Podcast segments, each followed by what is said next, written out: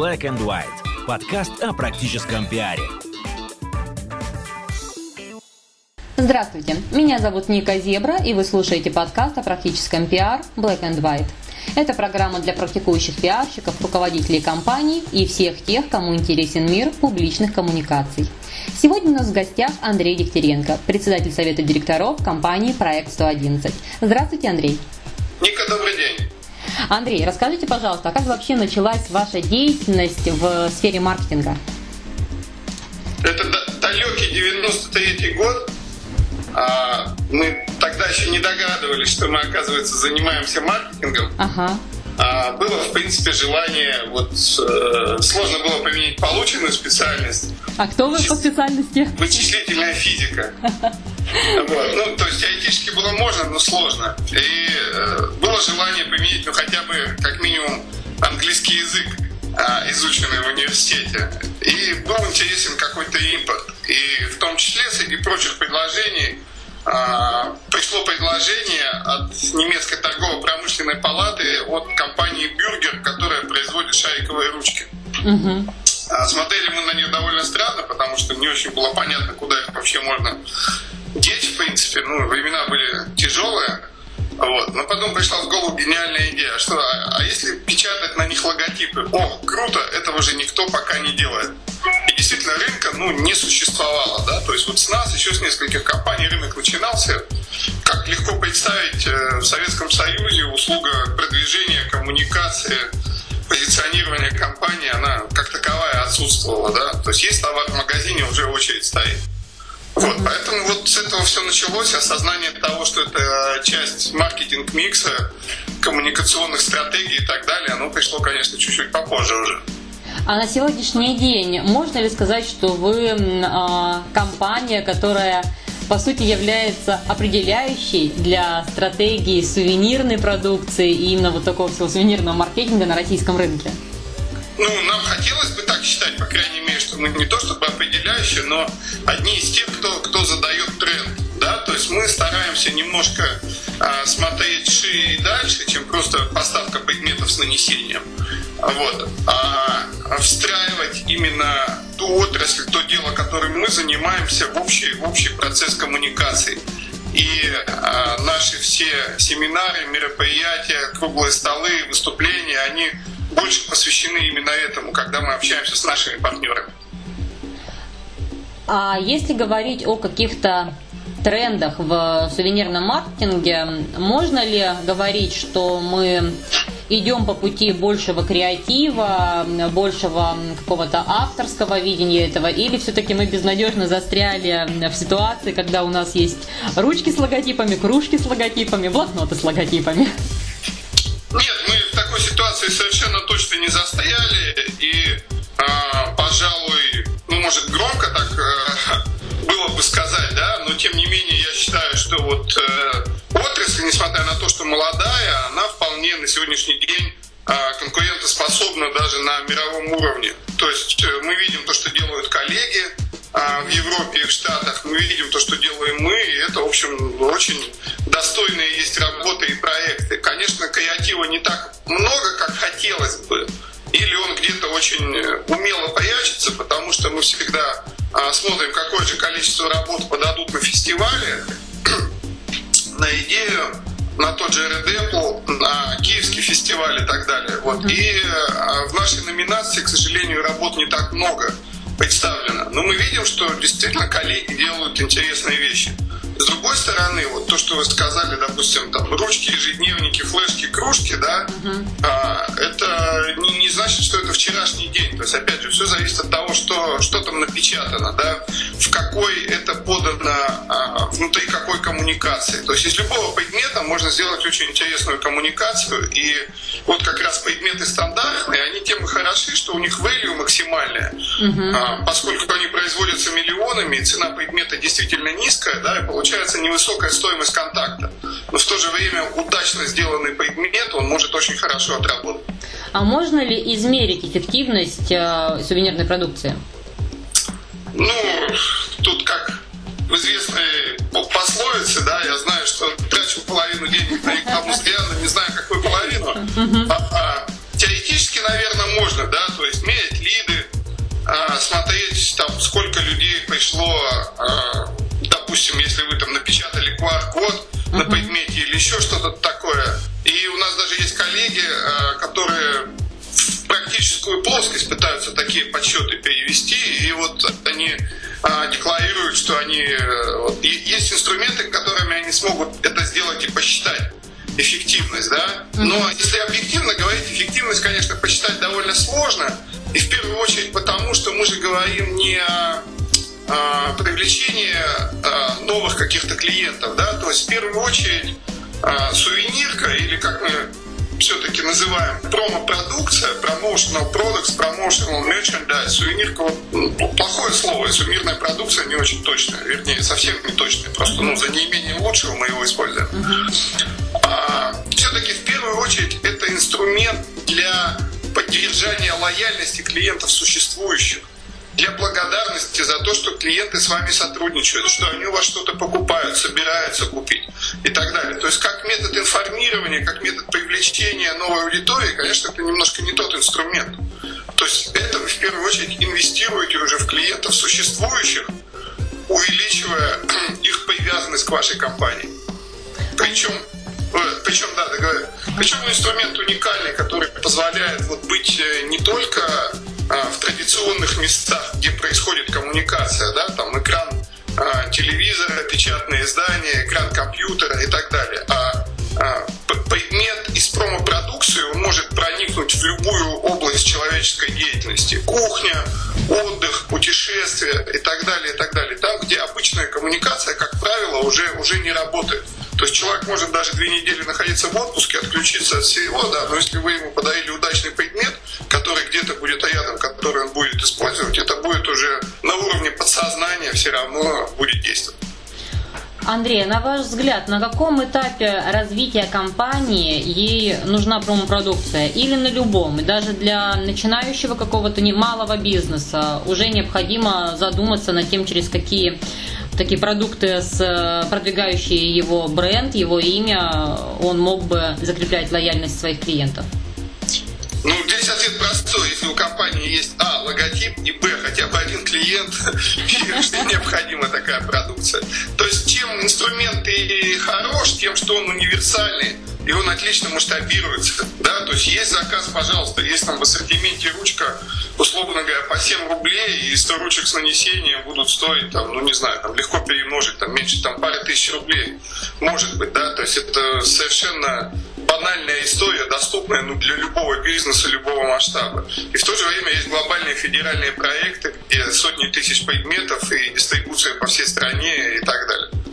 Есть э, нету, нету минимума, да, когда вы заказываете, заказываете, условно говоря, наружку. Uh-huh. То есть вам нужно поставить, там, не знаю, ну там минимум 30 счетов, чтобы это сработало. Если вы делаете выход какого-то аудиоролика, да, или объявления а, в газете или в журнале рекламного блока, тоже вы не обойдетесь одним или двумя блоками. То есть для того, чтобы это сработало, нужна некая запоминаемость, повторяемость. А здесь э, можно, пожалуйста, то есть начинать с минимальнейших сумм, и это все будет, тем не менее, функционировать, потому что вы точно знаете тех людей, кому вы сделаете этот подарок. Угу. Андрей, давайте поговорим немножко о самом проекте 111, а, вот самой компании. На данный момент, честно скажу, нашла в офисе, у нас даже есть практическое руководство по маркетингу подарков. Оно, оно, да. Совершенно чудесное пособие с большим количеством качественных фотографий, справок, оформления. А, и понятно, что для вас это тоже является очень серьезным элементом брендинга и промо. А какие еще а, инструменты использует сама компания проект 111 для продвижения самой себя? Ну, в первую очередь, э, конечно, мы уж не то, что там сапожник без сапог, да, а мы очень активно, конечно, используем ту продукцию, с которой мы работаем. И бюджеты у нас на а, подарки клиентам, на а, сопроводительную какую-то атрибутику во время мероприятий, которые мы проводим, а, на те презенты, которые сейлсы во время встреч, они достаточно существенные. А, ну, это одновременно, конечно, здесь работает и на продвижение самой продукции. Да? Вот только что у нас закончилась школа маркетинга подарков, uh-huh. где было более 100 представителей из 65 компаний. Вот, и помимо сета, который включал там сумку, футболку и так далее, и так далее, а, получил вместе с сертификатом о выпуске из школы маркетинга получил флешку Cryptex, которая сделана, ну, можно сказать, по мотивам, да, известного. Uh-huh. Произведение Дэна Брауна «Код да Винчи» является одним из самых популярных наших артикулов.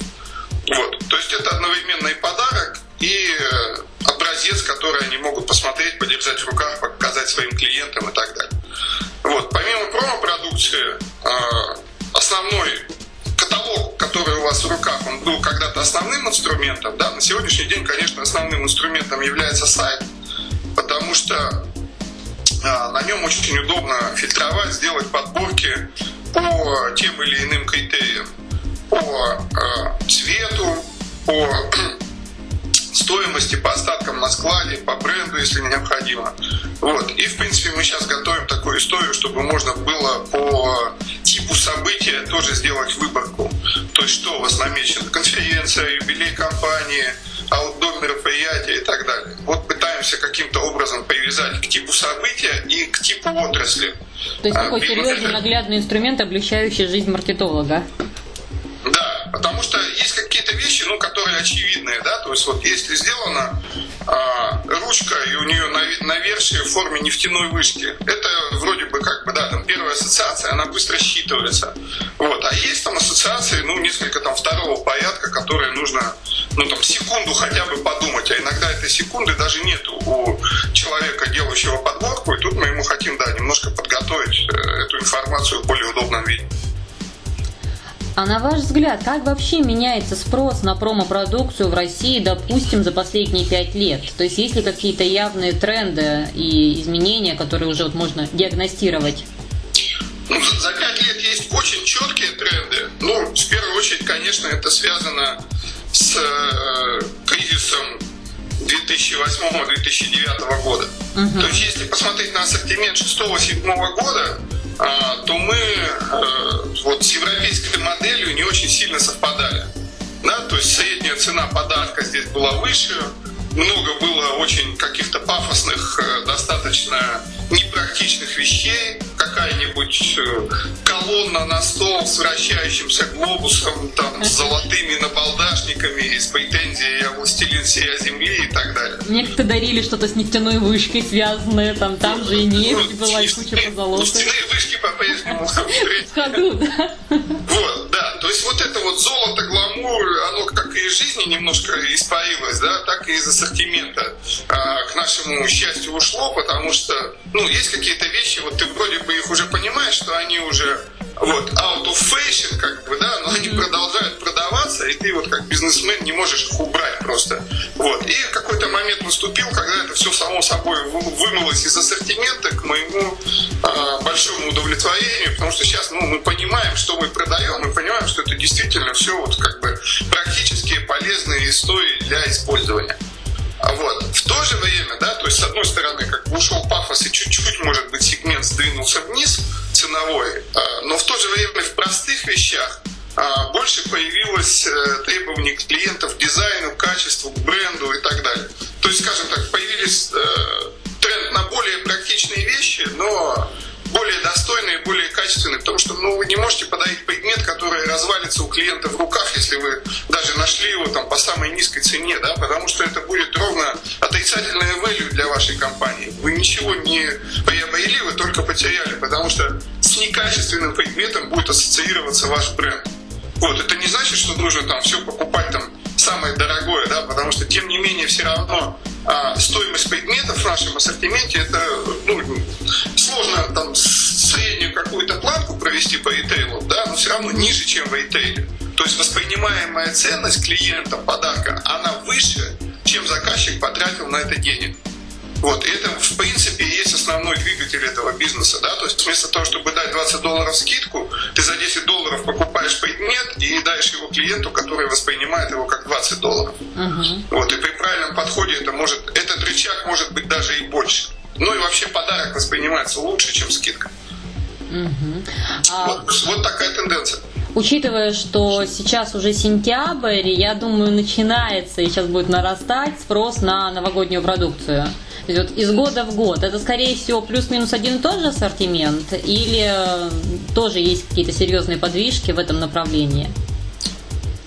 Ну, спрос, декабрь, они там, по обороту сравнимы примерно там, в два с половиной раза выше любого mm-hmm. среднего месяца.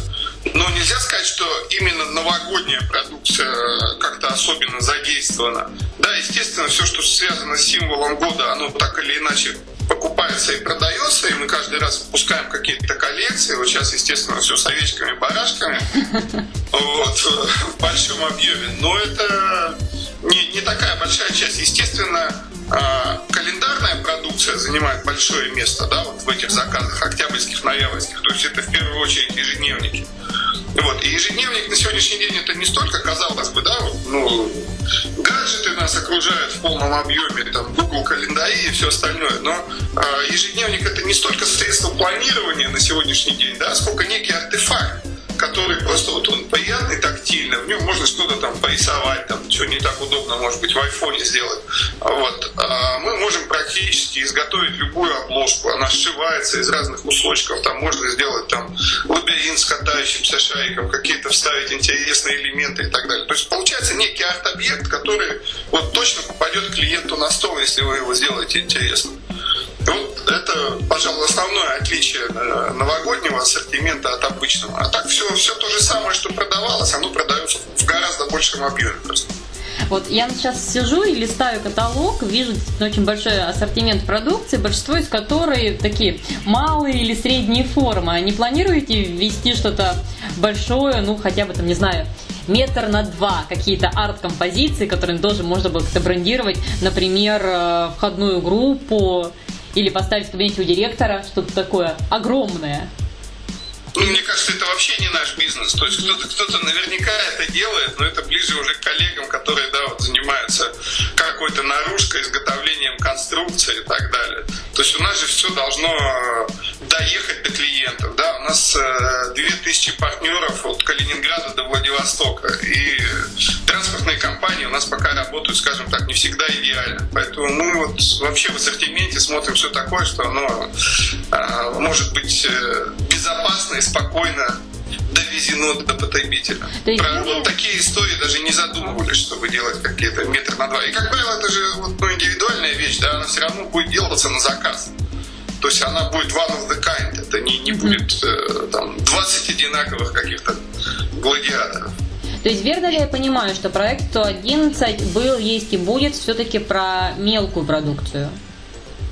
Ну, во всем мире промо-продукция это, условно говоря, ну, то, что можно взять, взять в руки одному да, человеку, да, наверное, да. так, да. То да. есть самое большое, что у нас было в ассортименте, я вот припоминаю, это опять же вот в те самые до, кризисные годы, а, был CD-ченджер на 200 дисков.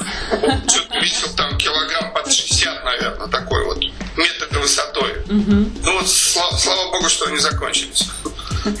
На ваш взгляд, в чем секрет успеха э, компании Проект 111? Ведь действительно вы очень крупная компания, очень известная и устоявшаяся на рынке. Мы любим свою работу, это немаловажно. Не вот. И э, за 21 год работы удалось подобрать сплоченную команду, где каждый силен в своем и каждый закрывает свой участок. Вот. И, наверное, вот это самое главное люди, потому что другого секрета успеха нету. То есть надо собрать людей, единомышленников, объединить их одной задачей – вот, и делать просто разумные вещи, то есть никаких тут сверх, сверхсекретов больших нету, никакого нету золотого ключика. А какая задача у проекта 111? Вот та самая объединяющая, сверхзадача компании. Ну, сверхзадача, да, мы хотим быть действительно лидерами интеллектуальными в первую очередь. И а, сейчас уже добрались до такого уровня, это ну, не, не сверхзадача, да, но одна из задач. Сейчас уже добрались до такого уровня, что мы готовы создавать а, собственные коллекции, и много усилий сейчас уходит именно над работой над собственной коллекцией под названием ПФО, три большие буквы с точками. Uh-huh. Ну, вот, оно может разным образом расшифровываться, то есть он такой гибко плавающий бренд. Вот. И эта коллекция задумана именно как international. То есть мы ее собираемся продавать, ну и уже потихонечку продаем а, во все страны мира. То есть есть э, представительство в Гонконге, есть компания-партнер в Латвии, вот, и в принципе, вот, ну, на тот самый Cryptex, о, о котором я упоминал, уже получаем огромное количество заказов из США, Англии, Австралии. Вот из Чили пришел заказ недавно. Угу. То есть код, код да Винчи работает. Андрей, а как по поводу кодов. Есть такое сейчас модное словосочетание ДНК компания. Вот каким нужно быть человеком, чтобы 100% соответствовать ДНК компании проект 111? То есть как войти в команду и вот какими характеристиками нужно обладать для этого? Ну, тут самая главная идея такая вот э, дух, оно, да, понятие, есть такой дух, вот оно не не описывается какими-то отдельными словами или терминами, и даже сложно а, передать это, наверное, да, нужно поговорить с человеком. Но основная идея, то есть мы вот не хотим быть формалистами, да, жить там по приказам, постановлениям, указам, вот ходить там в костюмах затянутых э, и какими-то говорить э, служебными инструкциями, да, то есть вот все должно происходить каким-то достаточно естественным образом, и люди должны работать не потому, что вот у них есть там определенная инструкция и шаги от А до Я, которые они должны выполнять, а потому что вот есть область, за которую они отвечают. И вот внутреннее а, желание к самореализации, внутреннее чувство ответственности, да, но в то же время способность вот к неформальному общению с коллегами с клиентами – доброжелательность. Ну, вот какие-то такие, наверное, качества. А обязательно ли человеку, работающему в вашей компании, например, какое-то классическое маркетинговое образование, чтобы он понимал, что такое маркетинговые коммуникации, как ими управлять, какую роль играет промопродукция в них, или это уже больше такие интуитивные вещи? Ну, для отдела маркетинга было бы неплохо, скажем так, uh-huh. да. Но помимо этого еще есть больше 200 человек, которые работают. Вот, то есть для а, отдела продаж, конечно, базовое такое образование не обязательно. Там в первую очередь, э, конечно, важно очень а, поддерживать хороший контакт с клиентом. Но у нас есть э, внутренняя программа обучения, где, безусловно, а, представители всех отделов, они получают вот эти знания, да, и по маркетингу, и по продукции, uh-huh. вот, и по продажам. То есть мы вот так обучением не могу сказать, что настолько, как хотелось бы, но занимаемся. А все сотрудники компании влияют на то, какой ассортимент будет э, там, в следующем году, или закупать или не закупать те или иные продукты, или все-таки только отдел, ну, видимо, маркетинга, да, занимается компоновкой? Да, отдел товарного маркетинга, есть продукт-менеджеры, mm-hmm. которые э, ведут каждое свое направление, и, в принципе, они там на, на 70-80% определяют э, то, что будет. Естественно, sales-менеджеры со встреч с клиентами приносят обратную связь, чего хотелось бы их заказчикам, а, какие вот они видели, может, какие-то интересные вещи, которые хотелось бы включить. Но, ну, базово, конечно, да, продукт-менеджеры достаточно серьезно погружены в свою область, вот, и всем человек, они так плотно занимаются.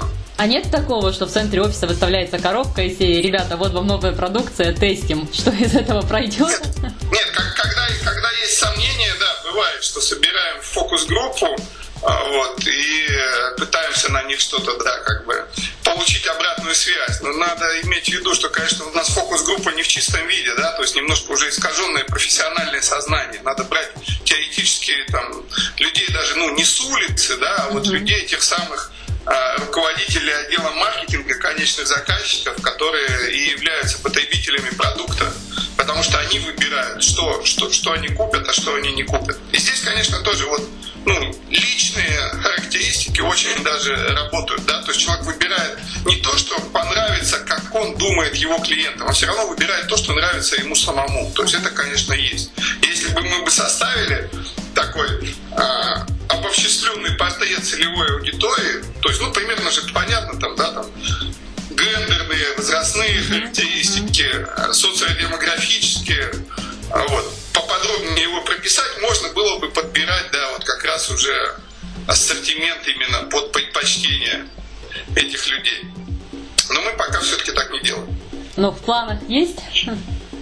А, в планах, э, да, наверное, нет, потому что, ну, все равно, по идее, это главное, чтобы понравилось вот тому человеку, который получит это, не к тому, кто, кто выбирает, да, а тому, кто получит, тогда это будет работать. Поэтому мы все-таки ориентируемся на вот самого-самого широкого конечного потребителя.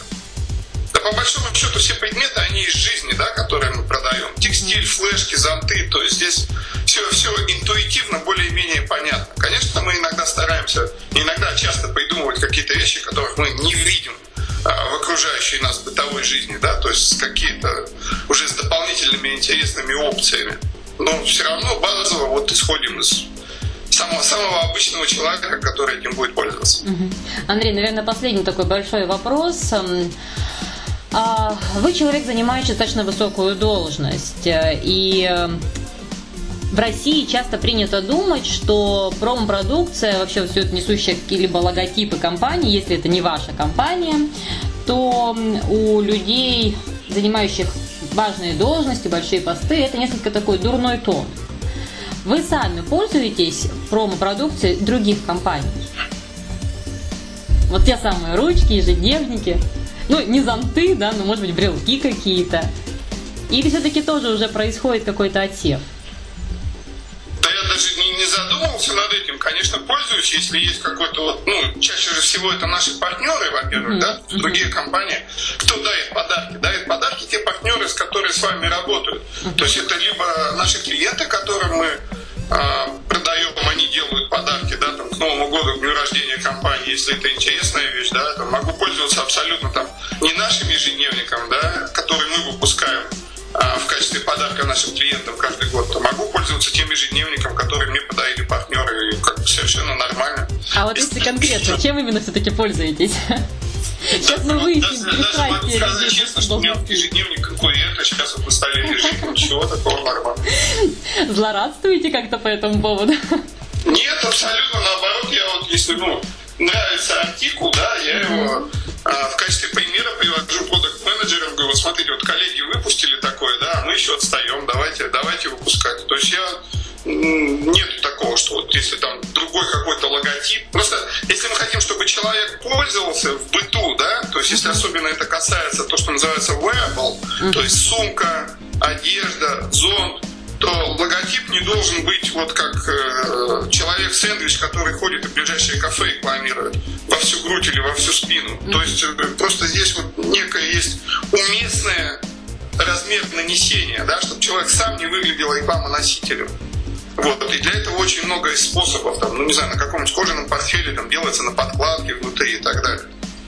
Вот, и люди будут пользоваться, если предмет качественный, абсолютно без проблем. Ну что ж, на этой ноте мы заканчиваем наш сегодняшний подкаст о практическом пиаре Black and White. Андрей, спасибо большое за участие. Спасибо, Ника, было интересно. Я напоминаю, что сегодня у нас в гостях был Андрей Дегтяренко, председатель Совета директоров компании «Проект 111», и я, Ника Зебра. До встречи в следующих подкастах.